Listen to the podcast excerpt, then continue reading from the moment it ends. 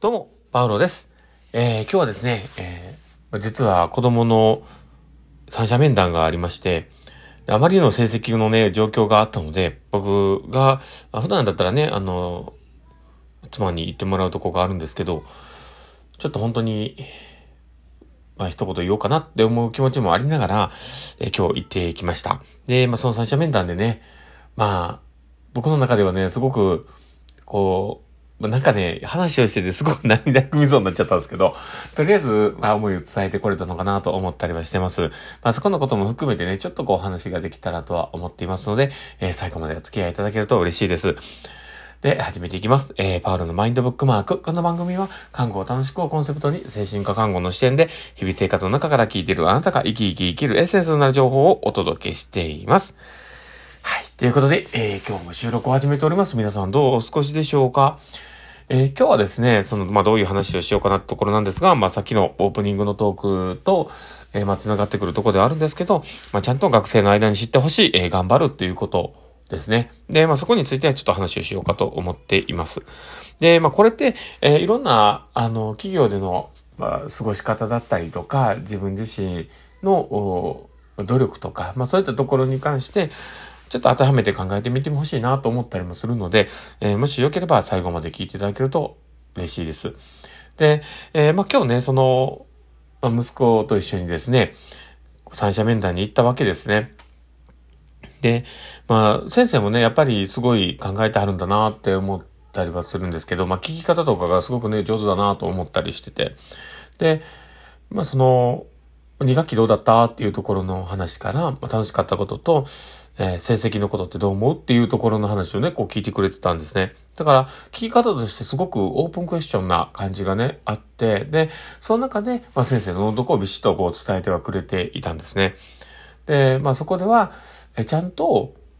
こう、まあ、いろんな先生からの評価とかももらっているけど、まあ、その中で、えーまあ、コメントもらってるところから考えると、ちゃんと出すものを出してないっていう、えーその点数物をきっちり出せてない、そこが、やっぱり影響出てんじゃないのっていう、えーまあ、そういうふうな、もうきっちりした、そういった、まあ、みんながやれることをちゃんとやろうよっていう、まあ、そういう話をね、してくれてたんですね。あ、まあ、ごもっともだなと思って。で、そういうとこって、まあ、あの、成績がどうのこうのっていうところをね、考えるときに、やっぱりプラスアルファのね、あの、加点対象になったりとか、やっぱりそこがあちゃんとしてる人だからっていうところで、えー、まあ、人間性を見てくれるとこもあると思うんですよね。だから、僕はすごく大事なことをおっしゃってくれてるなと思って嬉しかったんですね。で、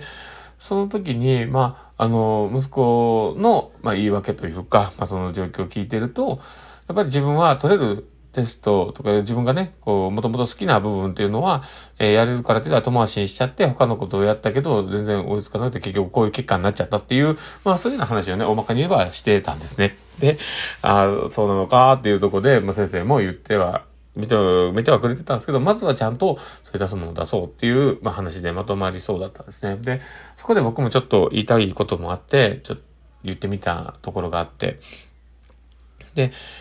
あの、僕は基本的に、あの、成績がどうのこうのっていうのは、特に言うつもりはないんですね。だから、あの、まあ、良ければね、全然いいし、で、あの、例えばね、何も勉強する姿をね、こう、あまり見せてなくて、えー大丈夫っていう、まあ、こっちが心配してても、例えば70点、80点、ま、90点取ってるようなやつがいてたら、もうそれはもう全然、あの、結果出してるから、別にいいじゃんって僕は思うんですよ。で、えーまあ、その、まあ、まあ、僕もね、その、ベースとして考えてるのって、やっぱり結果が全てだっていうところもやっぱあるんですよ。だけど、あの、結果が全ての中で結果が出せない時って、じゃあ人はどこを見るのかっていうことを今日伝えたかったんですね。だから、えーそういう時に、じゃあ、あの、例えば必死になって、え努力作必死になって必死になってこう努力していた中で、え今の点数だったら僕は何も言わないと。だけど、こう見てる姿の中で、そういう姿が1ミリもなかったっていう、まそこが僕の中ですごく残念なんだっていう、まあ、そこをね、ちょっと話をしていたんですね。ま、ちょっとこうね、涙ぐみながら、あーっていうとこもあったと思うんですけど、まあ向こうもね、そうだったと思うんですけど、だけど、実際その、これから社会に出た時に、じゃあこう頑張ってるかどうかっていうところを、こう見られるのって、やっぱりそのプロセスですね。結果も、もうそれはね、結果が全てで見られるんだけど、だけど結果の、で、こう、救いようがない時とか、あの、結果の中で、えー、まあ、思うような結果じゃなかった時って、やっぱり人はそのプロセスを見ると思うんですよ。で、そこで何をやってたのか、どういうことをトライしてたのかっていうことが分かった上で今の結果だったら、それは、そのチャレンジして、そこから学ぶものがあったんだから大丈夫っていうふうに、えー、周りも思えると思うんですよ。だけど、そこで何も頑張ってなくて、もう本当に必死になって涙流しながら、もう俺はやばいんだって言って、えー、1週間、2週間、もう本当にこう寝る間も惜しんで頑張っていたりとか、もうゲームとかね、いろんなその自分の脇道にそれずに、必死になって必死になって一日一日を、もうこれでもかっていうぐらい、あの、走り切ってやっている姿がもしあったら、別にそんなね、成績だろうがなんだろうが、僕全然いいんですよ。まあ、それ、それはまあ仕方がないって思えるし。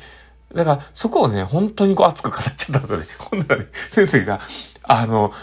お父さんも熱くて、もうあの、僕は泣いてますっつって、ちょっと言ってくれるぐらい、ちょっと熱く話しちゃったんですけど、だけど、そこって僕は本当に大事なとこだと思うんです。で、この、あの、頑張るっていうことって、あの、あの体験としてね、やっぱり、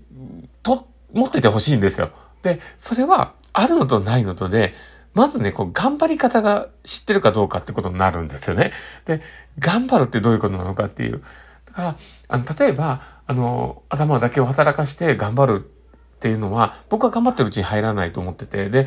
それプラス、やっぱり体も動かしたり、本当にこう、必死になって自分の時間を削って、えー、まあ、やばいぐらいに必死になってね、こう、時間を、他のことも、ないがしろにしながらでも、それに取り組む、こう、努泥臭さみたいなものが、僕は本当に、努力、あの、頑張るっていう姿で、努あの、泥臭さだと思うんですけど、まあ、そこがね、あるかないかっていうので、やっぱり人間性が見えてくると思うんですよね。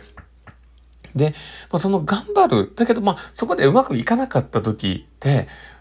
これが一番の、まあ、僕は学びだと思うんですけど、人って頑張るのって、あの、誰でも頑張ろうと思ったら、まあ、ここまでのね、知識が、経験があってね、頑張るってことを知ってたら、やれると思うんだけど、だけど、でもその頑張ってても、うまくいく人とうまくいかない人が出てくるっていうところって、あの、その頑張り方の持っていき方が違うんですよ。言ってみたら、あの、頑張るのって、結局は、あの、方向性と努力量っていうものが、ちゃんと合ってないと、頑張りって成功につながらないんですよね。だから、え、まあ、例えば、例えばですけど、あの、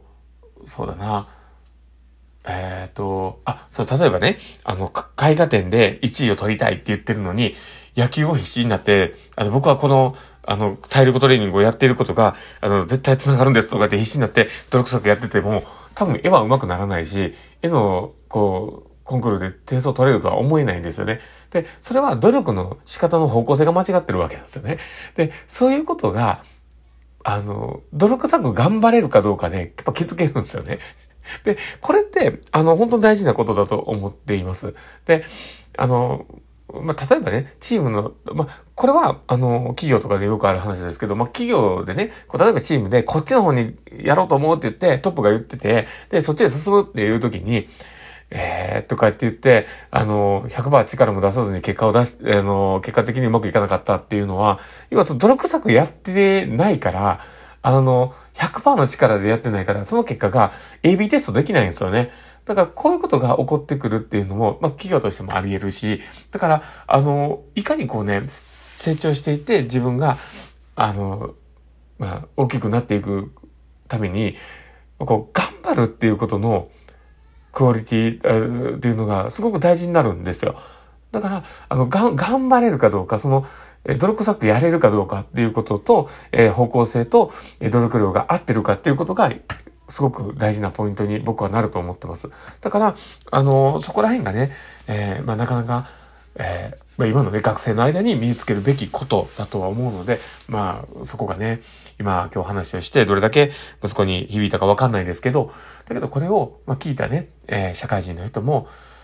まあ、努力作ね、やることって、まあ、学生のすることでしょっていうぐらいの、やっぱ感覚になると思うんですよ。大きくな、あの、まあ、年を取ってきて、年齢を重ねてきたら。だけど、まあ、頑張るっていうものの、まあ、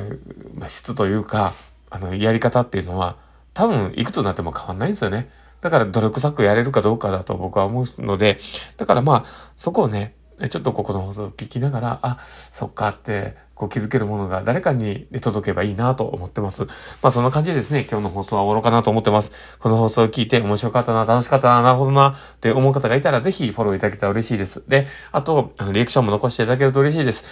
ね、あの、フェイスマークとかハートマークとかネギとかリアクション残せるようになったと思います。で、もしよければ、いっぱい押してもらえると、パールさんの活力になりますので、どうぞよろしくお願いします。で、なんならね、あの、この放送を誰かに進めてもらって、誰かの、ちょっとでもこうね、何かの足しになればと思っていますので、もしよければいっぱい広めてください。まあ、そんな感じでですね、今日の放送は終わろうかなと思ってます。この放送を聞いたあなたがですね、明日も好きな一日になりますようにってところで、ではまた